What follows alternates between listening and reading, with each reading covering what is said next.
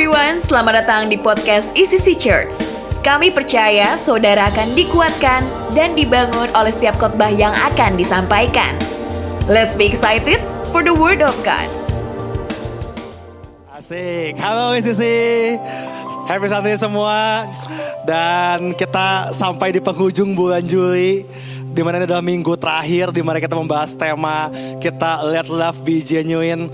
Anyway, bro banyak yang diberkati dengan serial khotbah kita dua bulan ini. Saya percaya berkati banget, kita belajar banyak hal, kita ngomongin segala hal tentang namanya kasih dan hubungan, mulai hubungan sama Tuhan, hubungan sama sesama, hubungan sama keluarga, sama pasangan ya. Buat yang single, semoga sudah diberkati dengan uh, Love Journey Class. Kita ngomongin soal pacaran, PDKT. Buat yang udah nikah, kita juga dengar banyak khotbah mengenai pernikahan, keluarga. Bahkan kita ada Sweet Escape bulan lalu.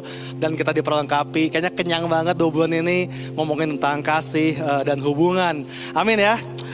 Dan uh, di minggu terakhir ini, saya rindu bagian satu hal lagi tentang hubungan yang mungkin belum banyak kita bahas sama dua bulan. Uh, padahal ini penting banget karena ini merupakan core value nilai utama dari gereja kita ICC. Dan uh, hubungan itu adalah satu hal yang namanya hubungan pembapaan. Boleh bilang pembapaan? Oke. Okay. Jadi kalau saudara belum tahu, di rumah ini kita punya lima core value yang menjadi DNA kita. Boleh tampilkan di depan ya. Uh, nilai kita itu yang pertama ada yang namanya creative worship alias penyembahan. Yang kedua ada yang namanya deep familyhood alias persekutuan. Yang ketiga adalah strong legacy alias pembapaan yang akan kita bahas hari ini. Kemudian self servanthood atau pelayanan dan terakhir ada life changing movement atau penginjilan. Oke, kalau saudara belum hafal 5P ini, artis saudara perlu ikut encounter class yang akan diadakan nanti siang jam 2. Oke, pastikan semuanya ikut karena adalah kelas dasar buat setiap saudara yang mau tertanam dan bertumbuh di rumah ini. Oke, dan anyway, let's talk about fathering, pembapaan. Ini adalah tadi saya bilang ini sebuah core value kita. Nilai utama yang kita bangun di, di rumah ini. Karena bukankah perintah Yesus ketika dia mau diangkat ke surga, dia bilang ke murid-muridnya yang dikenal sebagai The Great Commission amanat agung. Yesus bilang apa? Pergi, jadikanlah semua bangsa, apa? Muridku, betul? Kita, Yesus tuh mau kita jadi murid. Tuhan gak mau kita cuma jadi pengunjung aja di gereja, hanya jadi crowd doang yang datang seminggu sekali dan itu that's all. Enggak. Tapi Tuhan tuh mau kita menjadi seorang murid. Yang terus belajar, terus bertumbuh. Dan tentunya kalau namanya murid, pasti punya orang lain yang jadi pembimbingnya, gurunya, mentornya, apa pun itu. Betul ya? Anda bisa lihat semua orang hebat di dunia. Mau itu atlet, mau itu seniman, mau itu pengusaha. Semua pasti punya namanya mentor, atau coach, atau pelatih, atau uh, role model lah, seseorang yang dia look up, yang diikutin keadaan hidup dia. Supaya dia bisa lebih maju. Jadi nggak ada orang yang hebat sendirian saya temukan. Dan ini berlaku di semua area kehidupan kita, termasuk area kerohanian. Oke, jadi di bidang spiritual pun uh, kita perlu punya seseorang yang memuridkan kita, yang kita kasih akses buat berbicara ke dalam hidup kita ngasih masukan, menegur, dan terutama mendoakan kita serta menjadi covering kita secara rohani. Amin ya. Dan di sisi proses ini disebut dengan istilah pembapaan. Oke, banyak orang yang suka tanya ke saya, Pastor, kenapa sih pakai katanya pembapaan berat banget? Kenapa nggak udah aja pemuritan, discipleship kayak gereja lain kan lebih lebih ringan kayaknya lebih lebih simple. Well, tentunya pemuritan nggak salah, tapi apa ya, kita pengen lebih dalam dari itu. We want to go deeper than that. Karena ada perbedaan antara hubungan guru sama murid dengan hubungan bapak sama anak. Dan nanti kita bakal lihat bedanya apa, oke? Okay? But anyway, kalau kita ngomongin pembapaan, uh, ini bukan ngomongin gender, oke? Okay? Nggak masalah mau anda laki-laki, perempuan, sama aja. It's not about gender, it's about the function. Oke, ini ngomongin fungsinya. Kita berfungsi sebagai sumber buat anak-anak kita. Oke, and dan ini adalah sesuatu yang biblikal. Ini bukan konsep yang dibuat-buat. Oh, kayaknya isi sih ngarang-ngarang tuh pengen istilah yang keren sendiri mau apaan? Enggak. Di sepanjang Alkitab ini banyak banget contohnya. Mulai dari uh, Elisa, dia itu panggil ke Elia, bapakku, gitu kan. Terus uh, Rasul Paulus manggil ke Timotius, anakku Timotius katanya. Jadi konsep pembapaan ini udah ada di zaman dulu dan ini sangat alkitabiah. Dan ini yang kita terapkan di rumah ini, hubungan antara bapak dengan anak. Oke, dan sekali lagi mari kita lihat apa sih bedanya bapak anak sama guru murid. Kenapa kita pakai pembapaan? Pertama, Pastor Nala selalu ajarin ke kita uh, perbedaan yang pertama, di mana kalau namanya guru itu seringnya lebih task oriented. Sementara bapak itu biasanya lebih life oriented. Oke, okay? jadi kalau guru itu biasanya ketemu sama anaknya, nanyanya tugas kamu udah beres atau belum? Sementara kalau bapak ketemu anaknya, bakal nanyanya beda, nanyanya hidup kamu udah beres atau belum? Kebayang? Beda ya, beda ya, beda ya. Jadi banyak banyak gereja dalam program pemuritan itu fokusnya sama tugas. Gimana? Kamu baca Alkitab udah sampai mana? Pelayanan kamu gimana? Lancar gak? Bolong-bolong gak? Gitu ya. Tentunya nggak ada yang salah dengan baca Alkitab, dengan pelayanan kita pun mengenkarir semua buat lakukan itu. Tapi kita nggak mau cuman sebatas itu aja, oke? Okay? Fokus kita dalam pembapaan adalah membagi hidup, menurunkan nilai-nilai hidup. Kita pengen ada pembapaan tuh kita bisa nanya gimana kerjaan kamu, keuangan kamu aman nggak, anak kamu sekolahnya gimana, udah terima belum? Kita pengen hubungan yang seperti itu, oke? Hubungan yang dalam, berbagi hidup itu fokus kita. Tentu tetap ada value-nya, tapi fokusnya bagi hidup. Oke? Jadi itu bedanya. Apalagi perbedaan yang lain. Ini biasanya ya, Bapak Ibu biasanya. Kalau guru itu takut anaknya lebih hebat. Sementara kalau Bapak itu selalu ingin anaknya lebih hebat.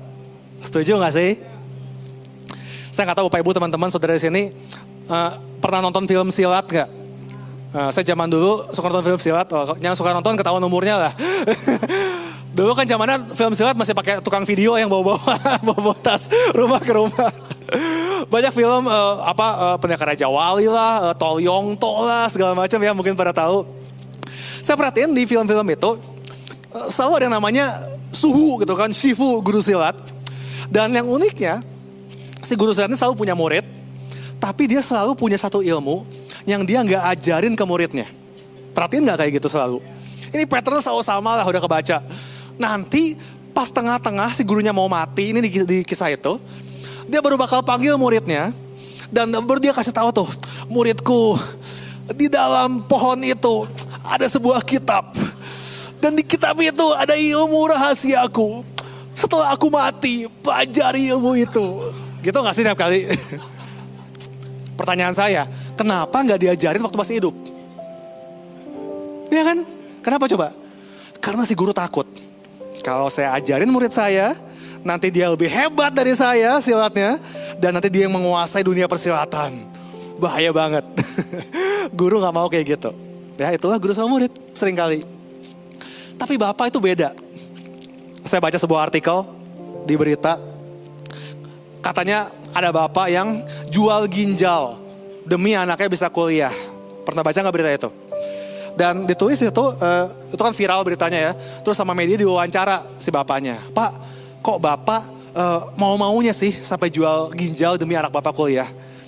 Dan jawaban si bapaknya simple banget sederhana. Dia bilang gini, iya karena saya pengen anak saya hidupnya lebih baik dari saya. Itulah bapak bapak itu selalu pengen anaknya lebih. Dan saya bersyukur sama saya belasan tahun di ICC, saya melihat contoh pembapaan yang sangat bagus banget dari dua pemimpin kita, yaitu Pastor Nala Widya dan Pastor Victor Waang. Saudara semua tahu Pastor Victor Waang dong, siapa yang nggak tahu hari gini kan? Kayaknya dari Sabang sampai Merauke, se Indonesia, bahkan sampai ke luar negeri, conference apa pun gitu ya, yang menghiasi uh, billboardnya selalu Pastor Victor Waang yang paling culture gitu kan. Kayaknya kalau pengen ngundang beliau harus war tiket dulu buat dapet kan. Jadwalnya dia booking dua tahun sebelum, PA-nya sampai kesibukan nolakin undangan banyak banget. Nah, semua orang tahu Kak Victor ini, luar biasa. Dan kita tentunya ikut bangga dong sebagai anaknya Kak Victoria ya, kita bangga banget sama beliau. Tepuk tangan boleh dong buat Kak Victor. Oke, okay, seneng banget punya Kak Victor di rumah ini. Tapi yang buat saya sangat uh, terinspirasi ya. Uh, kan karena Kak Victor itu anaknya Kanala ya, anak rohaninya ya. But selama saya di sisi, saya tuh belum pernah sekalipun lihat Kanala tuh kayak yang, personalnya kayak yang insecure gitu. Kayak yang uh, terganggu dengan Pastor Victor semakin beken. Kayaknya gak pernah tuh Kanala bilang, eh kenapa si Victor yang diundang? Gue dong diundang, kan gue bapaknya. Kalau nggak ada gue, nggak ada tuh Victor Waang. Saya tuh nggak pernah dengar Kanala ngomong gitu. Yang ada ke mana-mana selalu Kanala sibuk membanggakan Kak Victor. Eh si Victor tuh sekarang udah ngomong di situ. Eh si Victor tuh sepanggung sama bicara itu. Wah kayak Kanala bangga banget cerita ke semua orang. Dan saya ngeliat itulah namanya Bapak. Ya nggak sih? Ketika anaknya lebih terkenal gitu ya, lebih maju, Bapak nggak insecure. Bapak bakal seneng banget, happy kalau anaknya lebih dari dia. Amin. Dan itulah nilai yang mau kita bangun di rumah ini. That's our strong legacy. Oke, okay? nilai bahwa generasi yang berikut harus lebih baik daripada generasi sebelumnya. Ada amin. Oke, okay, kita percaya anak-anak kita, mau anak jasmani, anak rohani, harus lebih baik dari kita. Itu yang mau kita bangun di rumah ini. Nah, so kita bakal belajar tentang pembapaan ini dari satu tokoh di Alkitab. Kalau sudah tahu, saya selalu senang buat ngulik satu tokoh kalau sudah ingat waktu kita tema passion saya khotbah soal Simpson. Kemudian ketika tema integrity saya khotbah soal Nathanael waktu itu. Nah hari ini ketika di tema pembapaan uh, sesuai judul.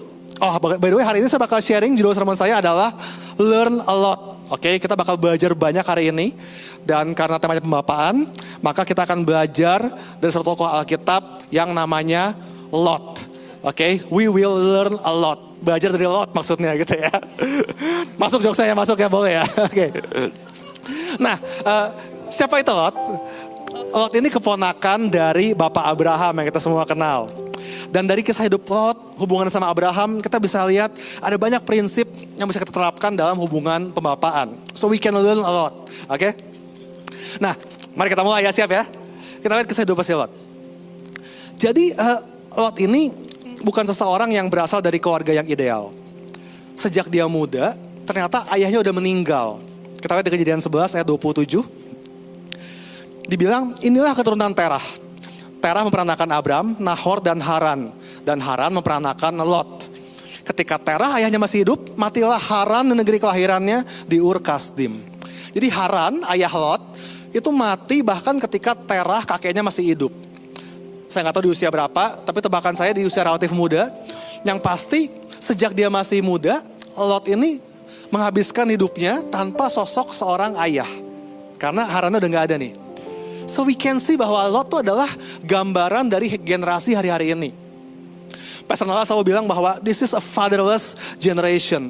Generasi yang gak punya figur bapak. Mungkin bapaknya ada, mungkin masih hidup, mungkin ada di rumah, tapi kurang berfungsi. Itulah kenapa di gereja ini di kelas encounter kita ada sesi hati Bapak. Kenapa kita terapkan pembapaan di sini? Because there's a fatherless generation out there dan kita pengen jadi jawaban buat itu. Amin ya. Dan uh, kita bakal lihat ada tiga hal seputar pembapaan yang kita bisa belajar dari kisah Lot. Yang pertama, kita belajar untuk be humble to follow. Oke, okay? punya kerendahan hati untuk mengikuti. Jadi tadi, puji Tuhan di tengah ketidakadaan figur Bapak, Lot ini mendapat seorang mentor atau seorang Bapak rohani yang tepat. Yaitu omnya yang bernama Abram. Yang kemudian menjadi Abraham kita tahu. Abraham ada seorang pribadi yang baik, cinta Tuhan, diberkati Tuhan. Dan waktu Abraham pergi meninggalkan tanah kelahirannya, tentunya Lot sebagai anak rohani juga ikut pergi menemani, mengikuti mentornya. So ini hal pertama yang kita belajar, kita perlu punya kerendahan hati buat mau dibapai, buat mau mengikuti Bapak rohani kita. Ini yang dibuat sama Lot. Kita lihat di kejadian 13 ayat 1. Dibilang, maka pergilah Abram dari Mesir ke tanah Negeb dengan istrinya dan segala kepunyaannya. Dan Lot pun bersama-sama dengan dia. Adapun Abram sangat kaya, banyak ternak, perak dan emasnya. Jadi Om Abram waktu itu sukses banget hidupnya. Ayat 5 kita lihat. Juga Lot yang ikut bersama-sama dengan Abram mempunyai domba dan lembu dan kemah. Lot juga sama kayanya. Tetapi negeri itu tidak cukup luas bagi mereka untuk diam bersama-sama. Sebab harta milik mereka amat banyak sehingga mereka tidak dapat diam bersama-sama. Karena itu terjadi perkelahian antara para gembala Abram dan para gembala Lot. Pada waktu itu orang Kanan dan orang Feris diam di negeri itu. Oke, ini contoh yang bagus banget. Jadi Lot yang tadi fatherless, nggak punya figur bapak, dia menemukan Abram yang kecinta Tuhan, diberkati Tuhan. Dan waktu dia mengikuti Abram, maka Lot si anak rohani ini pun ikut terberkati ya. Iya kan? Dia bilang tadi Abram kaya banget, banyak ternak, banyak hartanya. Lot pun waktu mengikuti Abram, dia ke bawah kaya loh, ke bawah sukses loh. Si Lot yang tadinya nggak punya orang tua, madesu tadi ya, ketika dibimbing sama Om Abram, saya nggak tahu mungkin dikasih modal domba-domba pertamanya sama Om Abram, diajarin nih manajemen ternak tuh begini ya, nih pengelolaan keuangan kamu kayak gini ya, kalau kasih makan caranya begini ya, diajarin, dibimbing sama Abram, sampai akhirnya Lot pun ikutan kaya dan sukses. Oke, sebegitu suksesnya sampai-sampai dibilang tadi padang dan sumber air nggak cukup buat semua gembala mereka. Saking banyaknya, kebayang nggak? Kayak saudara punya perusahaan, karyawannya banyak, semua naik mobil, dan semuanya ribut rebutan pertalite. Saking semuanya punya kendaraan, semuanya sukses. Ini hebat banget. And I really pray, saya sangat berdoa. Ini yang bisa terjadi lewat setiap proses pembapaan di ICC di rumah kita. Amin ya. Waktu ada bapak-bapak rohani yang cita Tuhan dan diberkati, Lalu mereka membimbing anak rohaninya. Dan anaknya pun ikut diberkati. Ini gambaran yang bagus banget. Tentunya ini gak cuma ngomongin soal materi, enggak. Tapi soal wisdom, soal keluarga, soal hubungan gitu ya. Rindu banget bapaknya diberkati, anaknya juga diberkati. This is my prayer buat setiap kita di ICC. Dan ini juga pesan buat generasi di luar sana tadi. Bahwa kalau hari ini engkau seperti Lot, kalau hari ini engkau nggak punya figur bapak jasmani yang ideal, jangan menyerah. Don't give up. Temukan bapak rohani yang cinta Tuhan, yang bisa membawa kehidupanmu semakin naik. Kak Victor selalu cerita gimana dia dulu bahkan kanala yang ngajarin Kak Victor caranya makan pakai pisau sama garpu. Saking nggak taunya dulu dari keluarga yang uh, kurang mampu gitu ya, nggak nggak tahu apa-apa diajarin sama kanala sampai hari ini jadi pastor yang culture banget gila nggak sih? Ini gambarannya kan? Kanala bapaknya diberkati, Kak Victor anaknya diberkati, puji Tuhan saya cucunya ikut diberkati sampai hari ini gitu ya. Ini yang kita pengen semua, generasi-generasi diberkati semua. Ini gambaran yang kita mau ada di rumah ini. Amin ya. So itu poin yang pertama. Mari miliki kerendahan hati untuk mau dibapai. Kalau hari ini engkau udah lama di ICC berjemaat, tapi belum punya bapak rohani. Saya encourage, mari temukan itu. Oke, okay? dan jangan jauh-jauh carinya. Mungkin itu home leadermu. Mungkin itu temanmu yang mengajak engkau ke gereja pertama kali. Gitu ya. Mari perhatikan siapa orang-orang yang paling care, yang paling peduli sama engkau. And be humble to follow them. Meskipun mungkin mereka secara umur lebih muda, secara duit lebih dikit mungkin, pendidikannya lebih rendah, it doesn't matter. Tapi kalau engkau merasa bahwa ini orang yang menjadi saluran berkatnya Tuhan buat kehidupanmu, be humble to follow them. Oke, okay? itu poin yang pertama. Diberkati so far? Jadi PR-nya habis hari ini, temukan Bapak Rohani. Oke? Okay? Yang kedua yang kita belajar adalah be humble to ask.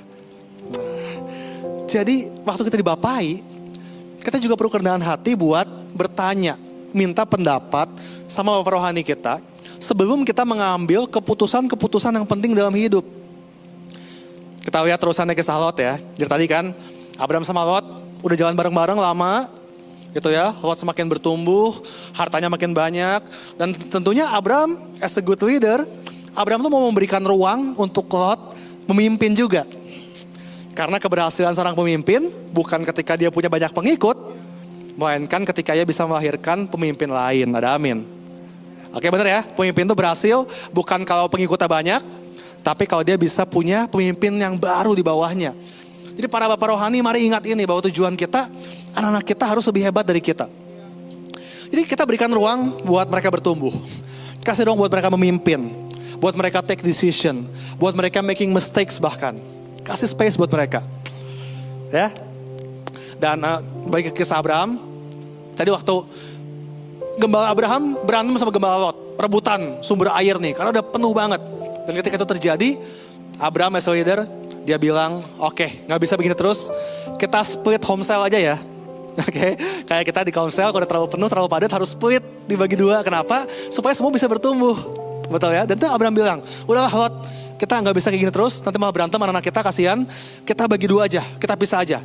Oke, okay? ayatnya ada di kejadian 13, ayat 8 dan 9. Maka berkata Abraham kepada Lot, janganlah kiranya ada perkelahian antara aku dan engkau, dan antara para gembala aku dan para gembalamu, sebab kita ini kerabat. Bukankah seluruh negeri ini terbuka untuk engkau? baiklah pisahkan dirimu daripada aku. Jika engkau ke kiri, maka aku ke kanan. Jika aku ke kanan, maka aku ke kiri. Oke, dari dari cerita ini mungkin terakhirlah lagu Deep Cries Out yang bilang if you go to the left, you go to the right. If I go to the right, you go to the left. Enggak sih, enggak nyambung juga. Tapi uh, dan kita lihat apa sih kesalahan Lot? Waktu harus mengambil keputusan yang besar seperti ini, harusnya kan Lot minimal dia pertama dia harus tanya Tuhan dulu berdoa ya dong. Kedua harusnya dia tanya balik dong ke Om Abram yang lebih pengalaman lebih tahu dari dia Harusnya ditanya, Ajusi, menurut Ajusi mendingan yang mana? Saya pergi kiri atau kanan mendingan yang mana? Harusnya gitu logikanya kan? Tapi lo tuh enggak. Lo tuh mengandalkan apa yang dia lihat, pertimbangannya sendiri, sehingga akhirnya dia memilih daerah Sodom yang terlihat bagus dan menjanjikan. Lihat di ayat 10-nya. Lalu Lot melayangkan pandangannya dan dilihatnya lah, lihat dia lihat pakai mata ya, bahwa seluruh lembah Yordan banyak airnya seperti taman Tuhan, seperti tanah Mesir sampai ke Zoar. Hal ini terjadi sebelum Tuhan memusnahkan Sodom dan Gomora. Sebab itu Lot memilih baginya seluruh lembah Yordan itu, lalu ia berangkat ke sebelah timur dan mereka berpisah. Sih, ini bahayanya Bapak Ibu teman-teman, kalau kita mengandalkan apa yang kita lihat di luar. Oke? Okay? Lot memutuskan berdasarkan apa yang dia lihat secara mata jasmani. Wih, Sodom di lembah Yordan kayaknya subur banget nih. Pasti cuan-cuan-cuan nih kalau gue tinggal di situ. Oke lah, gue pilih ke Sodom aja itu yang dibuat sama Lot. Padahal jelas banget kalau kita bilang orang-orang Sodom itu jahat. Kejadian 13 ayat 13. Adapun orang Sodom sangat jahat dan berdosa terhadap Tuhan. Ini tempat dengan orang-orang yang merupakan pergaulan yang buruk. Jadi Lot meninggalkan bapak rohani yang godly tadi itu Abram. Kemudian dia tinggal dengan orang-orang jahat yang gak kenal Tuhan.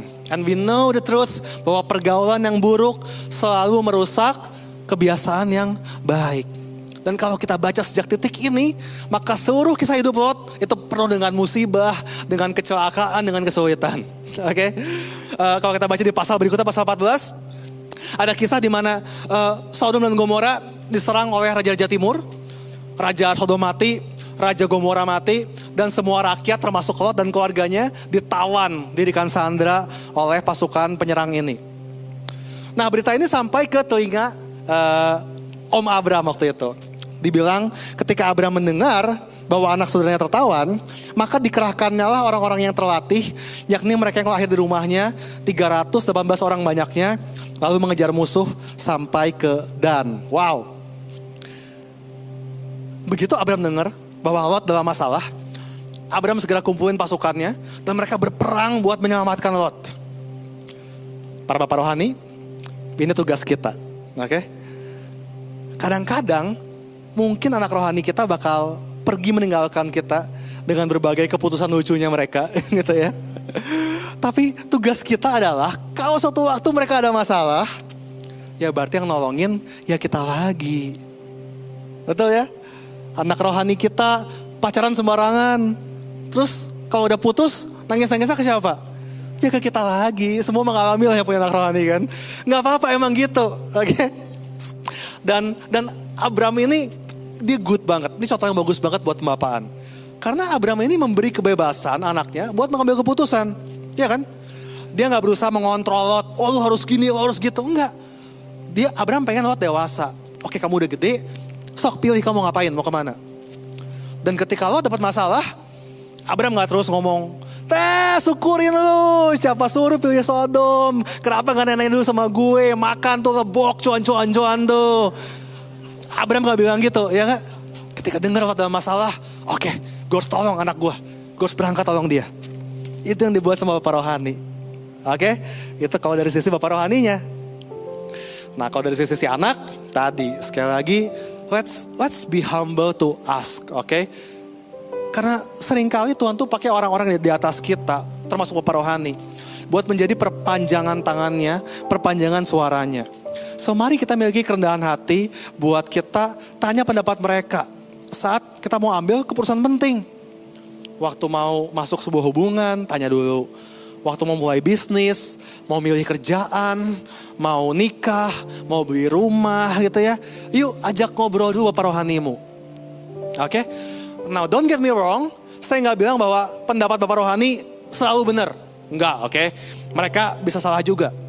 Saya tahu ada banyak aliran yang ekstrim di luar sana yang bilang suara Bapak Rohani sama dengan suara Tuhan. Enggak, kita nggak percaya itu. Oke, Bapak Rohani juga bisa salah. Oke, dan tugas Bapak Rohani bukan mengambil keputusan buat anaknya. Enggak. Mereka itu ngasih pandangan, ngasih perspektif. Sebagai anak kita tanya pandangan mereka. We ask for advice. Karena kita semua pasti punya blind spot ya nggak sih? Kita punya banyak hal yang kita nggak bisa lihat. Kita perlu orang lain yang kasih perspektif yang beda buat kita. Tadi misalnya soal hubungan nih, waktu kita mau bangun hubungan mau pacaran, ya kan pasti namanya orang jatuh cinta, makan tempe salsa pizza gitu kan. Yakin banget, oh she's the one, pasti dia lah, yakin banget deh pasti dia. Nah kita perlu cerita sebelum kita ambil keputusan, tanya, dan Bapak Rohani bakal kasih kita masukan. Kamu mau sama dia, oke bisa aja, tapi resikonya ABC loh. Dia itu begini loh, so kamu pertimbangin lagi lah gimana menurut kamu. Nah mereka tuh bisa kasih masukan kayak gitu. Oke, jadi jadi mari mari mari kita uh, punya kerendahan hati ini. Saya ingat saya aja dulu waktu waktu zaman masih single dulu ya. Uh, tiap kali saya mau deketin cewek, dulu saya masih punya standar yang ngaco pokoknya ya. Kalau saya mau deketin cewek, saya cerita ke Kak Victor gitu ya. Dan berkali-kali beliau bilang ke saya dengan, dia menegur saya dengan halus gitu ya. Dan dia selalu bilang, Yan, memangnya harus selalu yang terkenal. Nggak harus lah, bukan itu yang penting. Berkali-kali sih ngomongin kayak gitu, saya bandel terus. kita, kita, kita perlu punya orang yang kasih kita pandangan. Karena kita nggak selalu benar. Oke? Okay? Bahkan mungkin Bapak rohani kita itu bisa melihat potensi dalam diri kita. Yang kita sendiri nggak sadar. Cerita saya lagi ya, 15 tahun yang lalu saya baru di sisi masuk ke pelayanan. Saya tuh sangat berambisi pengen jadi worship leader. Weh pengen banget dong kayaknya paling keren ya gak sih di panggung gitu kan. Oh di bawah lampu sorot semua. Oh kayak semua ngeliatin gitu kan. Ih gue mau jadi WL. Saya ambil les vokal, saya ikut audisi. Wah pokoknya saya paksain saya mau jadi WL pokoknya.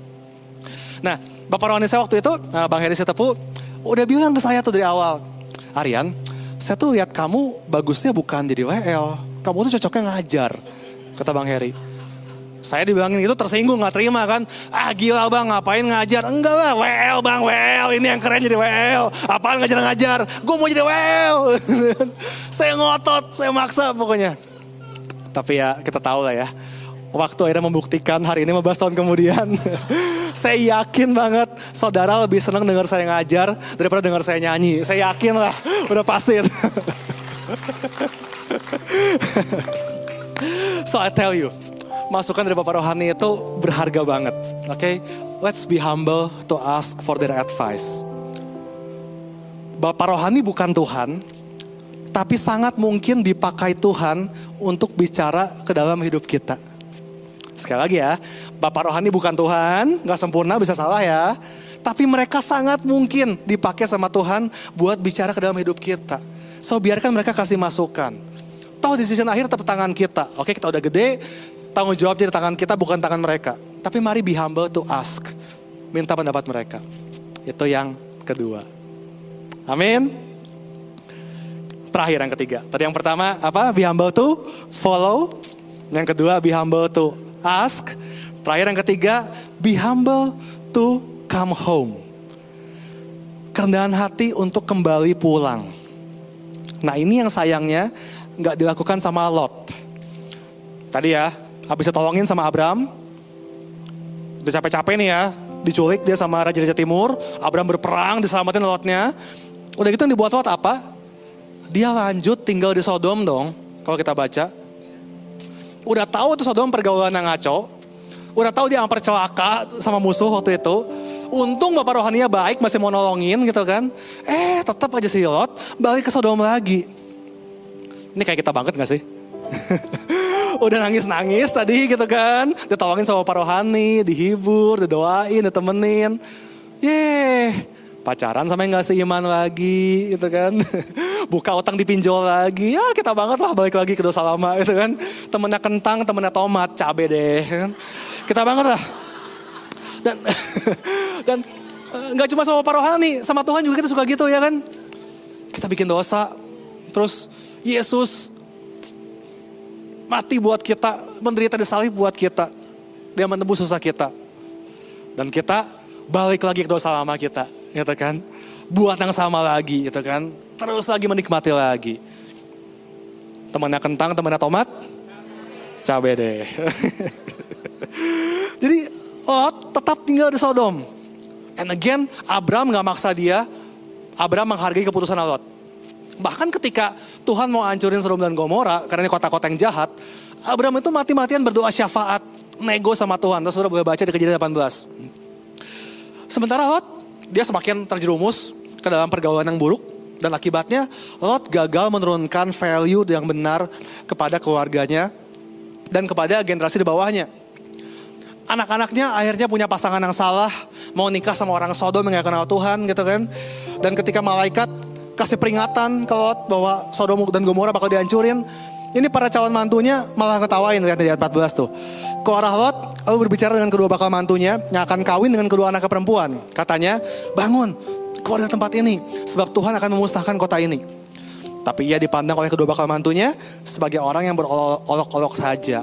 Ah, bercanda lu, nggak mungkin lah masih dihancurin Sodom. Anak-anaknya nggak percaya, nggak menghormati bapaknya. Istri Lot juga sama. Istrinya lebih mencintai Sodom. Ketika malaikat udah kasih peringatan, nanti kalau kabur jangan noleh ke belakang. Udah lupain, tinggalkan kehidupanmu yang lama itu. Lihat ke depan aja.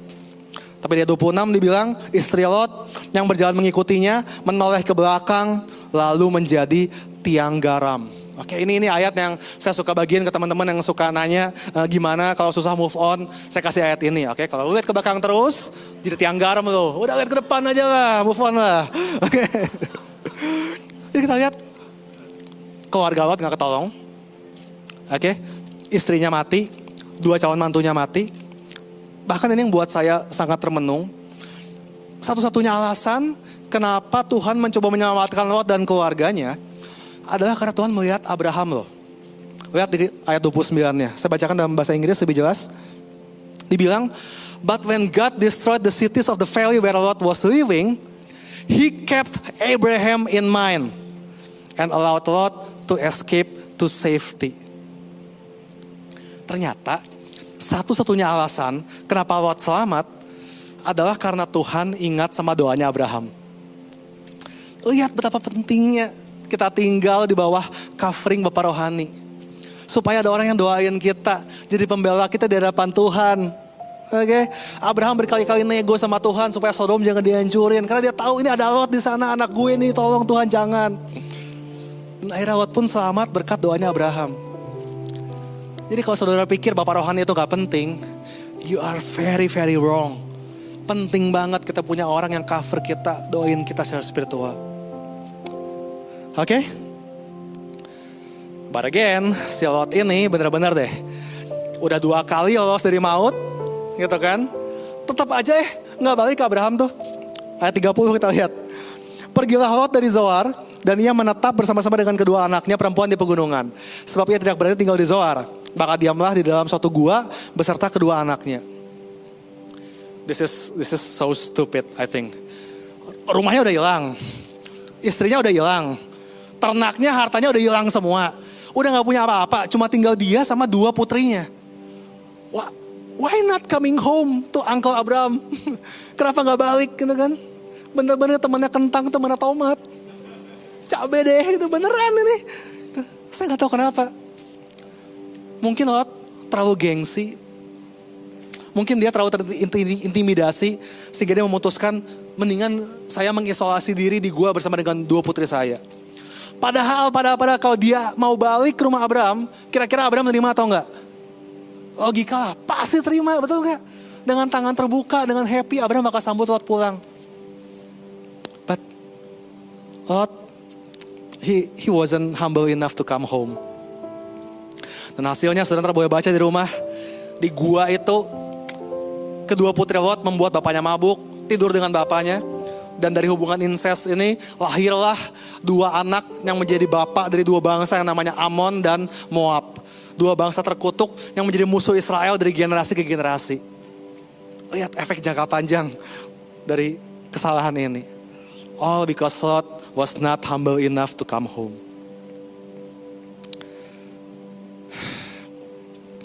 So I guess pesan buat para anak-anak rohani yang mungkin hari ini lagi berkeliaran, lagi menjauh dari bapaknya.